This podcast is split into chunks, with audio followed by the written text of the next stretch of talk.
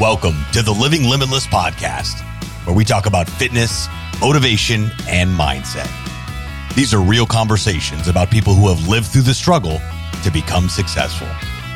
And now, here's your host, Clint Riggin. Oh, the day everybody loves Sunday. See, this day used to be used for bottomless mimosas and day fading. Who's with me? So don't get me wrong. That was a great time.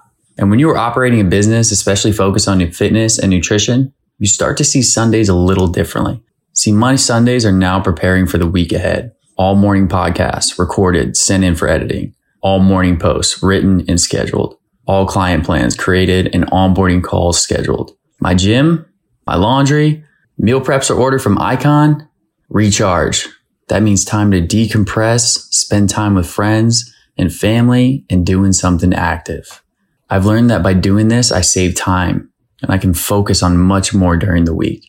This has helped me not only my business grow, but created daily healthy habitual habits.